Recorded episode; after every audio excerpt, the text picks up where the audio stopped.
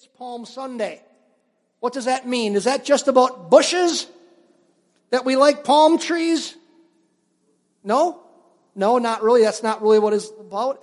What did it mean, do you think, 2,000 years ago when the people of Jerusalem, because that's where it took place, took palm branches, so there was trees and shrubs like this with palm branches on them, and they also took their coats off, and they laid them in the street, and they welcomed Jesus into town.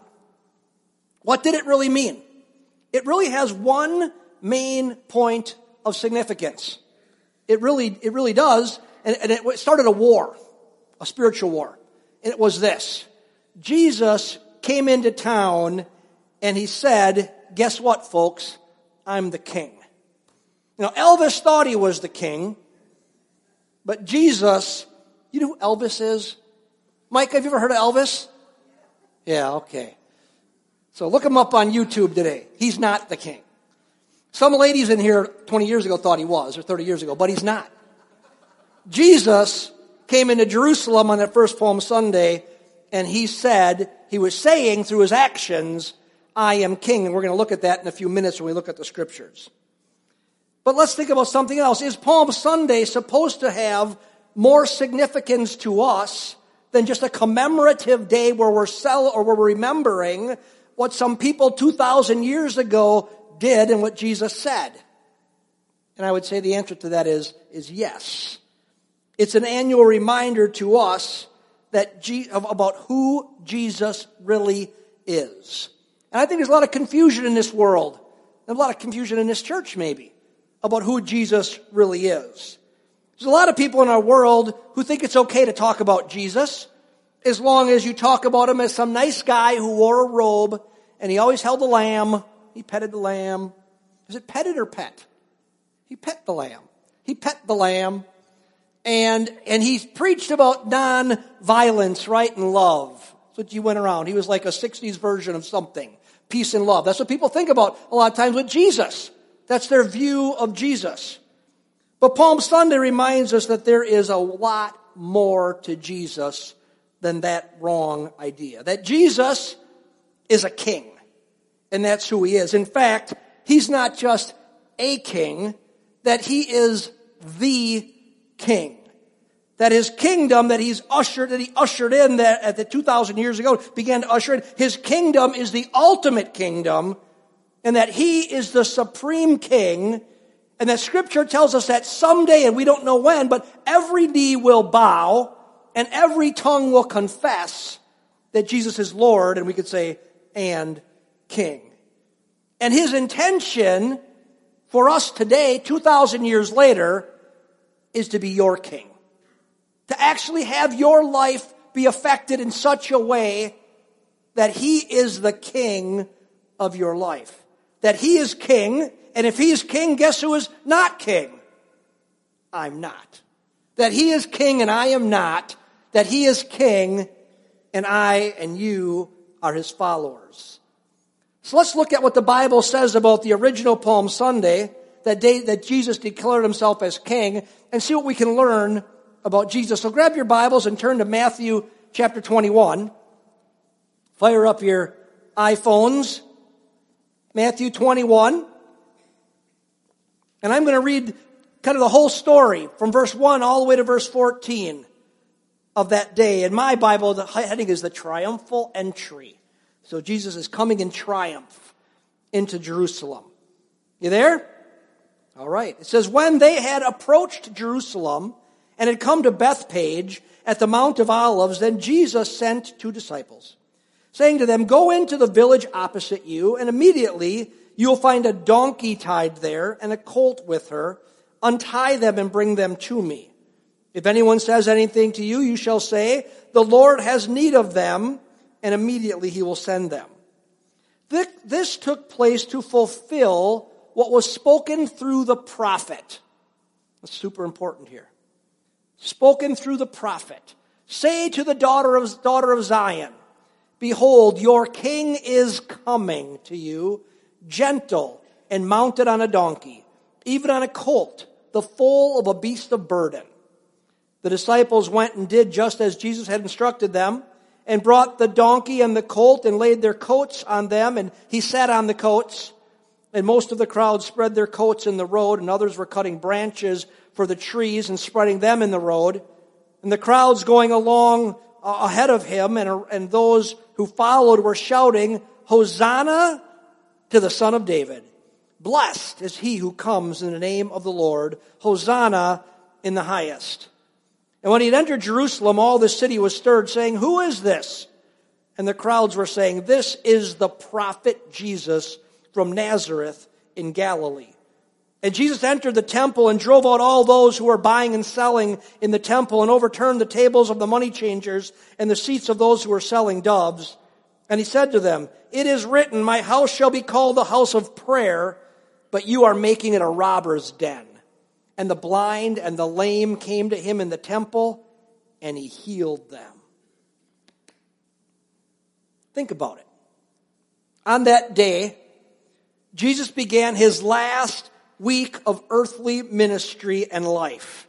He began what, what we call, matter of fact, make movies about it, we call the Passion Week.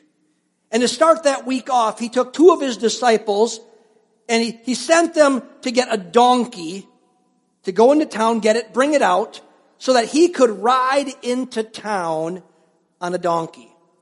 Have you ever read this and said, why in the world would God find it necessary to include Jesus' mode of transportation in the story? Why would, why would the Spirit inspire the author of Scripture to say how Jesus got into town? Because it's super important. Because it told the crowd in Jerusalem something very important on that day. You see, entering Jerusalem the way he did told everybody that he was the promised king. That the one that scripture said would someday come to them. When he rode into town on a donkey that day, he was fulfilling a 500 year old prophecy from the prophet Zechariah and who, who, the people had known was prophesied and they were hoping someday it would happen. They didn't know when, but they, they knew it was from God and someday it would happen. And friends, that's what verse 5 is all about. Now look at your Bible at verse 5 of chapter 21. Point something out to you that maybe you didn't notice. Do you notice how the wording looks different? The type is different, or maybe it's set in a little more? That's because it's trying to say, listen, this is a quote from somewhere else. It's saying this, this is a quote that was taken from the prophet Zechariah. It was said elsewhere in scripture, and now we're quoting it here. That's what verse 21.5 is all about. It's saying this. It's saying Zechariah 500 years ago had this to say, and now it's being fulfilled. He said, say to the daughter of Zion, or to the people of God, behold, your king is coming to you, gentle and mounted on a donkey, even on a colt the foal of a beast of burden. So Jesus comes, interesting, he doesn't get on the mom, he gets on the, the colt, and some translations translate it this way, that an unbroken colt. Now, if you know anything about donkeys or horses, that in and of itself is a miracle. Because you don't get an unbroken colt and ride it into town, but, but Jesus does. And he gets on the foal of the beast of burden, the baby, in other words, the smaller one. And Jesus rides into Jerusalem sitting on this on this donkey, and he's coming in a particular way. It says, and it quotes it. It says he comes in a gentle manner. And that, friends, is so important. Because Jesus, everybody thought he was going to be this king, this insurrectionist. But Jesus comes in fulfillment of scripture in a very gentle way, not as some political um, leader saying, let's overthrow the government. But he comes in love and he comes in peace. And through his actions, coming gently, riding on a donkey into town, through his actions, what he's saying is he's saying openly for the first time to the people who know the prophecies I am the king sent from God. I am the fulfillment of prophecy. I am the one you have been hoping for and you've been praying for. And you say, but did the people get it? They absolutely got it. You know how we know they got it? Number one, they're shouting to him, Hosanna, blessed is he who comes in the name of the, of the, of the Lord. But beyond that, what happened at his crucifixion? At his crucifixion, they, they're, they're killing him and they did something with a sign. What did they do? they took a sign and they put it above his head. And remember what it said on it? This is Jesus, the King of the Jews. The people understood what was going on. His message came through loud and clear on that day. I am the king sent from God to establish the kingdom of God. So what happens with the crowd? They're filled with excitement. And so they give him a king's welcome. They cut the branches off the bushes and they take their coats and they lay them in the road and they begin to shout. They, they're having a, a welcoming party. Hosanna, which means save now. In other words, he's saying this, rescue us. In our wording, that's how we would say it. Hey, Jesus, rescue us, son of David. It's a king's welcome. They're saying, you're king, establish your kingdom and rescue us from this oppression. Now let's understand something about the crowd. That crowd that praised Jesus that day, they're welcoming as king. They misunderstood what it meant for Jesus to be king and for him to establish his kingdom. You see, they saw him as a, just as one anointed by God who would save them from Roman oppression. That he would be another version of a Moses who saved them, the people of God, from the Egyptians. They thought that Jesus would be a political leader, a political king, and that's what they had hoped for because the Jews found themselves under Roman oppression. Imagine how they lived. They had incredibly heavy taxation from the Roman Empire. And then they had people like some of Jesus' followers who were tax collectors who not only collected what the Romans said needed to be collected, but then bumped it up and robbed them even more. So they're under heavy taxation. They had all kinds of restrictions on what they couldn't do and could do. Matter of fact, we, we think about this from the, from the Sermon on the Mount. Jesus talking about going a second mile. He's talking about Roman oppression. That what happens is you're walking down the street doing your business, whatever you have to do, and a Roman could stop you and say, John, you got to carry my gear for a mile. Jesus said, "We'll go a second mile. It was oppression. Think about the crucifixion scene. One of the things we think about the crucifixion is that we have a man from the country who's coming to town doing his business. The Romans stop him and say, now you carry the cross. What happens? They were under oppression and under restrictions and they were under executions. They could run rampant over them. Do something wrong, we kill you. Crucifixion wasn't unusual in their day. It's how they punished the people that keep them in line. You don't do what they tell them to do, execute you, nail you to a cross. So they're living under this incredible oppression. And so they wanted a king. What do they want? They wanted a liberator. That's what they wanted. Someone to set them free. And you imagine it? Jesus rides in into town, but Jesus isn't a nobody who rides in into town. He's been ministering for three years. And think about the kind of things he's been doing for, for, three years.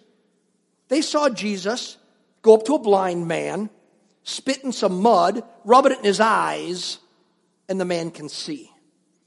They saw Jesus one time teaching the multitudes that had 5,000 men, not to mention women and children, and it gets near dark and, and he says, what do we have to feed them with? And the disciples say, well, we don't have anything but five loaves and a couple of fish. And Jesus says, that's enough and he begins to break it and pass it out the fish and the bread. And all 5,000 men and all the women and all the children are fed. And at the end of the day, there's 12 baskets full of the leftover food. They saw him heal the, the lame and the, and the lepers. The unclean, don't come near me, unclean, unclean lepers. And Jesus walks up to them, That's what he couldn't do. He touches them. And they're better. They saw him raise the dead. Lazarus, come forth. And here he comes, bound, hopping out of the tomb. And he tells the people, unwrap him of the grave clothes. They had seen all this stuff. Now he's riding in on a donkey gently in fulfillment of the prophecy. And they've got to say, surely such divine uh, power and authority. Jesus is the one. He's going to set us free. So they shouted. They weren't afraid of the Romans right now. Because imagine, they could be in trouble for causing a riot. But instead, they're like, we don't care about you, Rome, right now. Not right now. He's coming. We, we've read about this before. God's done it before. God's going to do it again. And they shout and they have a party and they welcome Jesus as king. And just think about it didn't stop there. In their minds, the timing is absolutely perfect if they, they understood biblical history. It was approaching the Passover. Do you know what the Passover was a, a, a symbol of? The, the Passover was a remembrance. Where's the word Passover come from? It's from the night, the last night that, that, the, that the Jews were in bondage to the Egyptians. And God had done the plagues, and the last plague was this. He said, Listen, I'm going to kill the firstborn of everyone. You won't let my people go. But some people's firstborns weren't killed. Why? Put blood, kill a lamb, have, a, have this ceremony. Take the bland, put hyssop of this, this plant, and sprinkle the blood on the doorpost. And everywhere, every house that had blood on the doorpost, what did the death angel do? He passed over and they're going, we're going to celebrate the Passover. The timing is perfect. This was the exact kind of situation when God set our people free in the past. For them, the Passover was, they think of the Passover the way we think of Fourth of July. It's a celebration of freedom, of declaring freedom. We're not under oppression anymore. We've been set free. So they're saying Fourth of July is tomorrow. When we've been set free, when our people have been set free. And now, maybe, just maybe, something like that would happen again, and Jesus would lead them from Roman bondage into freedom. So on that day, the people received Jesus as their king. They stood there without fear of the Romans. Blessed is he who comes in the name of the Lord. And friends, it was a great day for the people. Their years of suffering were almost over. That's what they thought. Jesus would be, would be, would be inaugurated as king and put in position as king and they'd be set free. They didn't know how the details, but they know what happened before and it's going to happen again. That was the, that was the electricity of that day. But you know what? They misunderstood what it meant for Jesus to be king. They didn't understand that he would have to suffer and die on a cross to be the kind of king that they needed instead of what they wanted. See, their hope was for a political leader. But Jesus being king was so much more than that. Their view of Jesus was, was way too small. And their hope for Jesus was much too little. They saw Jesus simply as a man empowered by God to do God's work. It was amazing work, but empowered by God to do God's work. But Jesus is so much more. He isn't just a king. He is the king because he isn't just empowered by God. Jesus is God.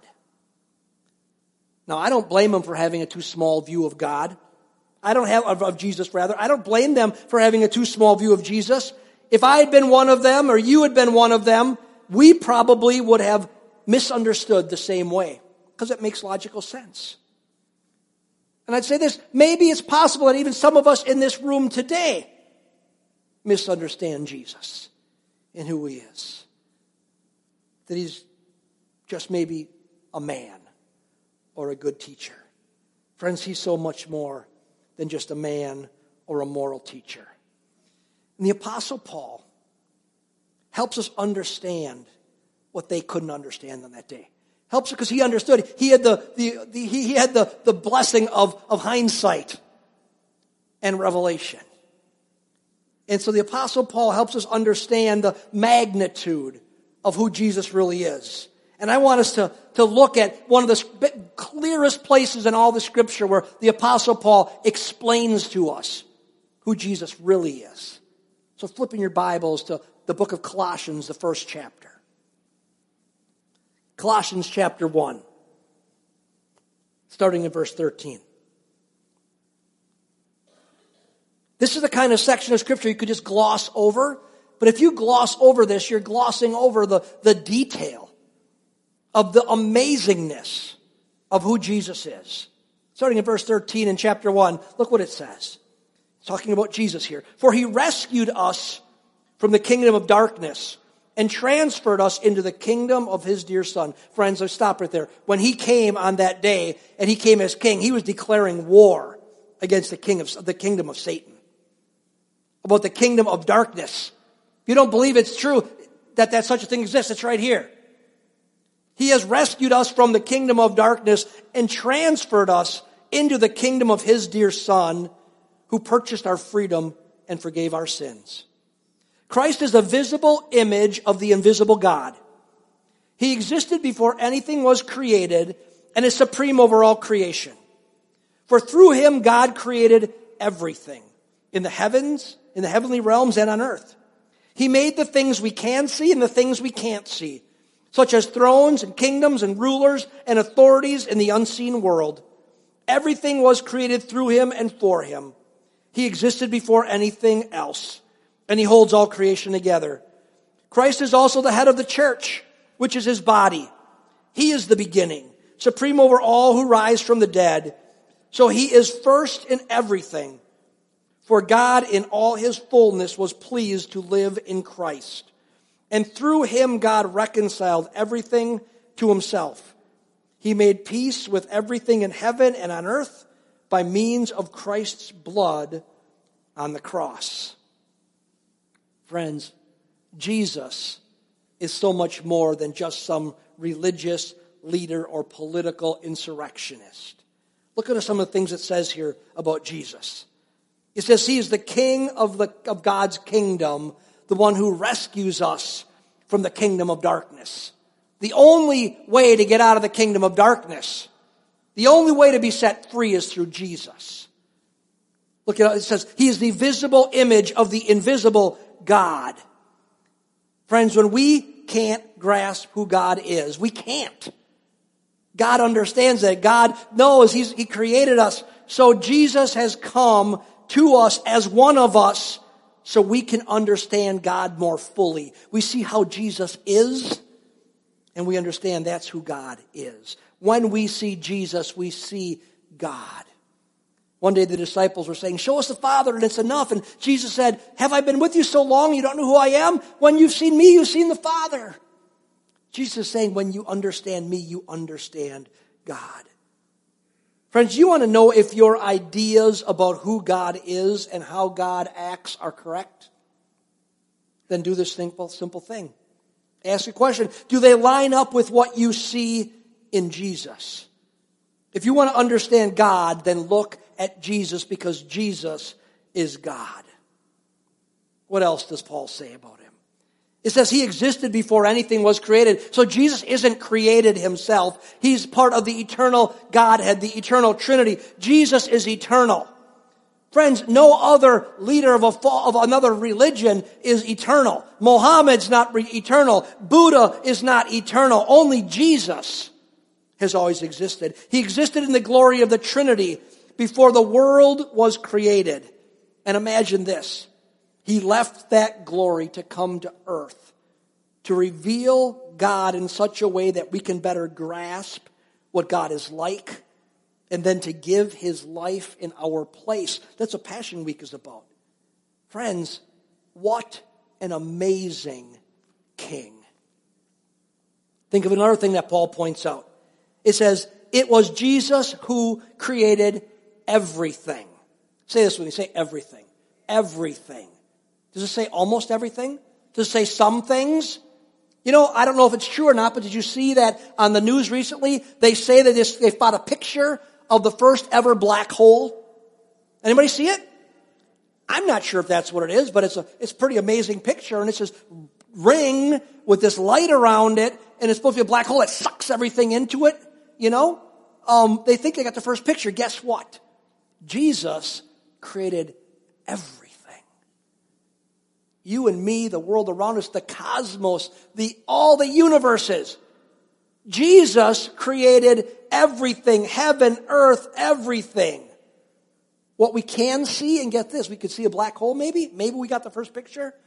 But it says something even more amazing than that. It says, He created the things we can see and the things we can't see.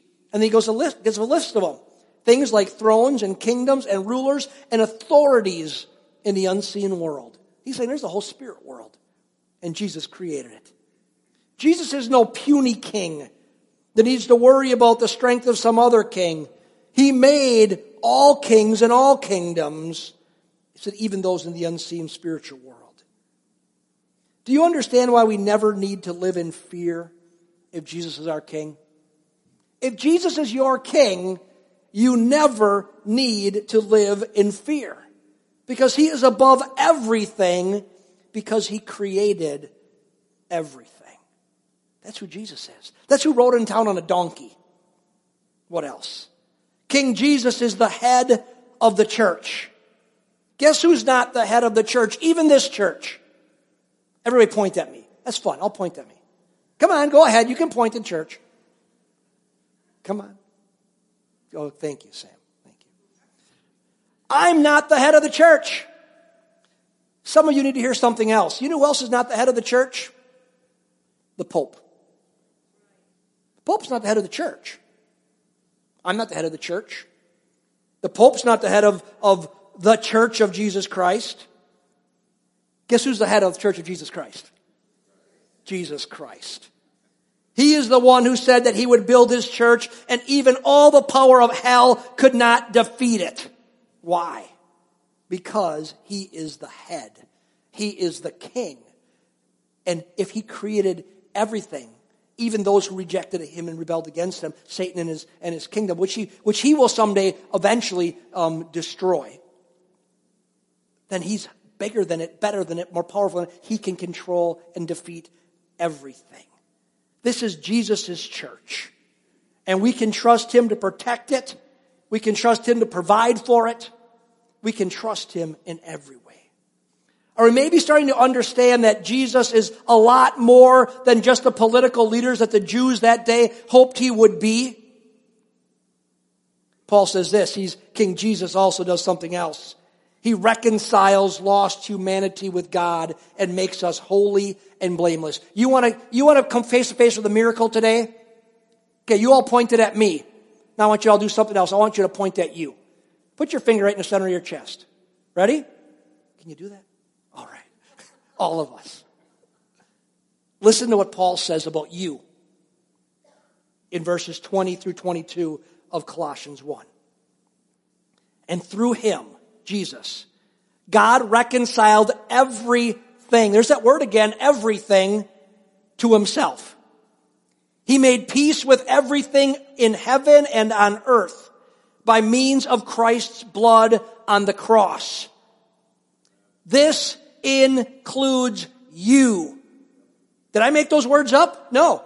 This includes you, it says, who were once far away from God.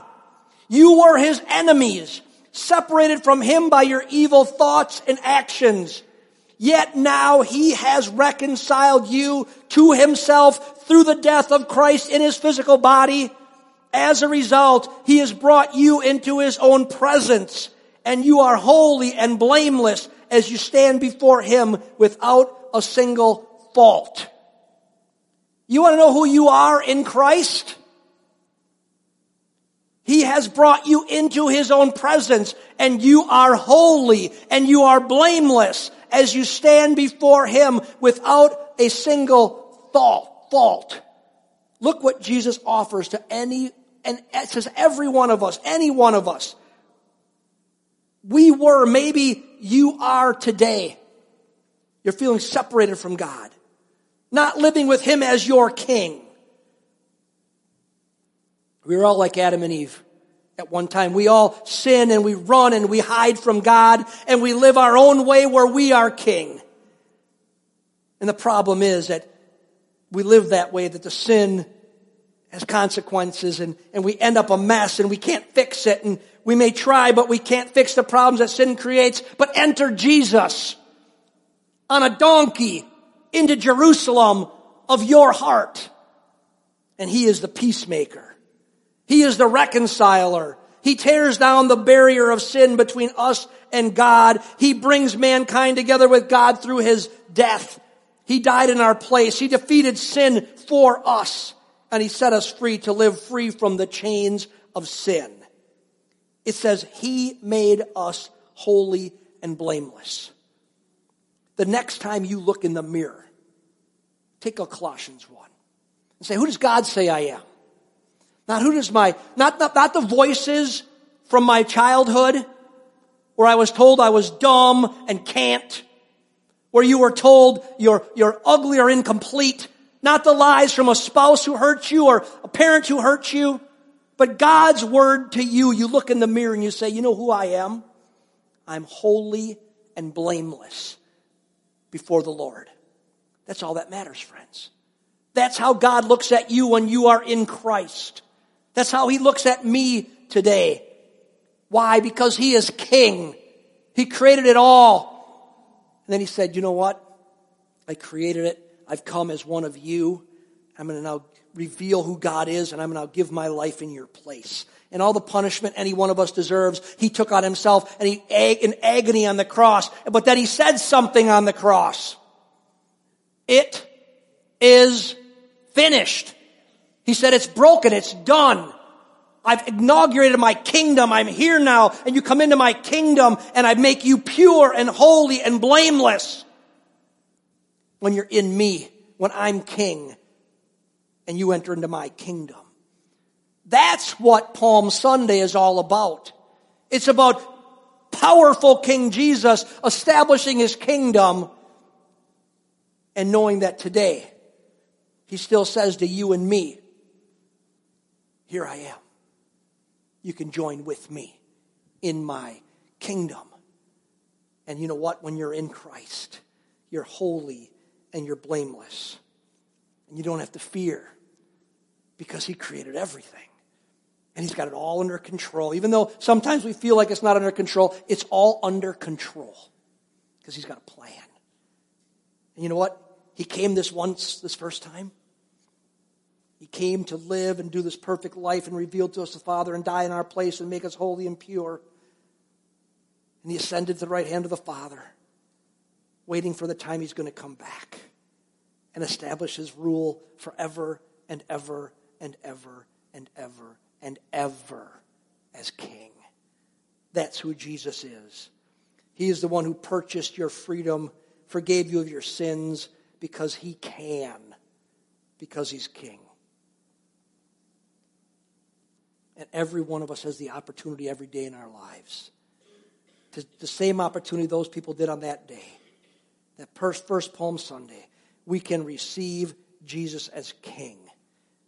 And if you say, Yeah, I did that 20 years ago, you ask yourself a question Am I living like that? Is Jesus really my king? Or am I living in the kingdom of Mark? I want to live in the kingdom of Jesus. Let's stand together this morning. Lord Jesus, thank you that you ride into our lives as King. And on this day, Lord, we join with the crowds that shouted, Blessed is he who comes in the name of the King. Hosanna, deliver us now. Set us free. Lord, you've given us that great, incredible opportunity, that gift of freedom in Christ. And now, Lord,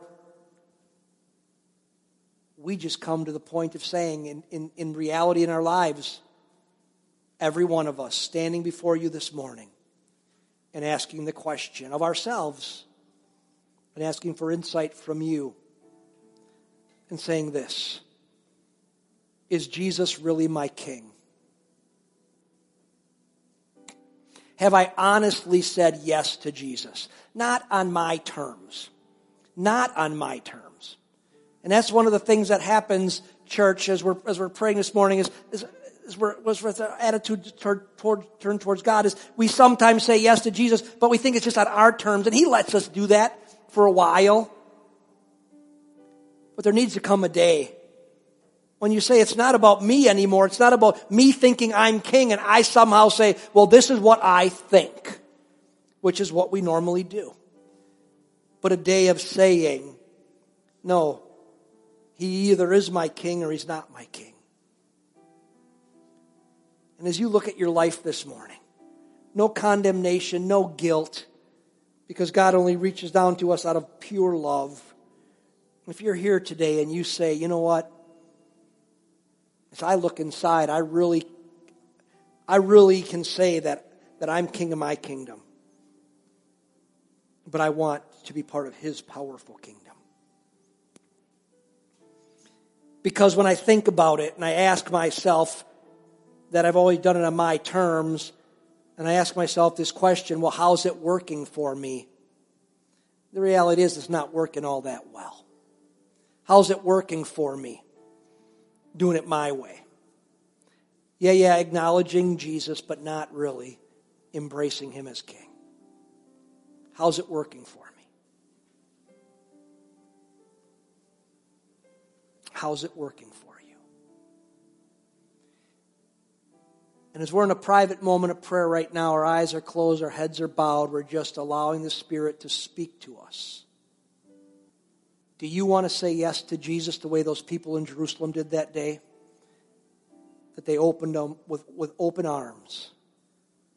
They said, Yes, be my king. If that's you today with our heads bowed and our eyes closed, I'm not going to, to embarrass anybody.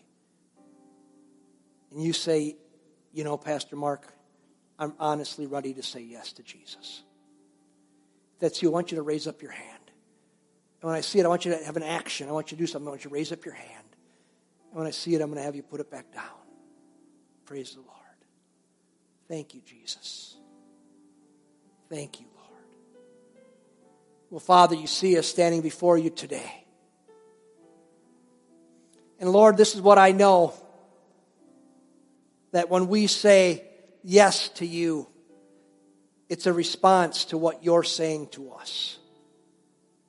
And so this day, Lord, we know that you're calling us by name. And every one of us, as you're calling our names, we say, Yes. Yes. Be king of my life be Lord of my life. Bring me in, make me brand new. Help me to see myself the way you see me.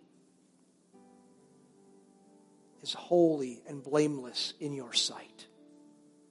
Help us, Lord, to walk in the freedom that comes from being children of God in the kingdom of God. Walking in that freedom today. So, Lord Jesus, we thank you that you are King. And now help us as we live our lives, as we walk out of this place with you as Lord and King. Lord, establish your kingdom through us wherever we go. We thank you for that. In Jesus' name.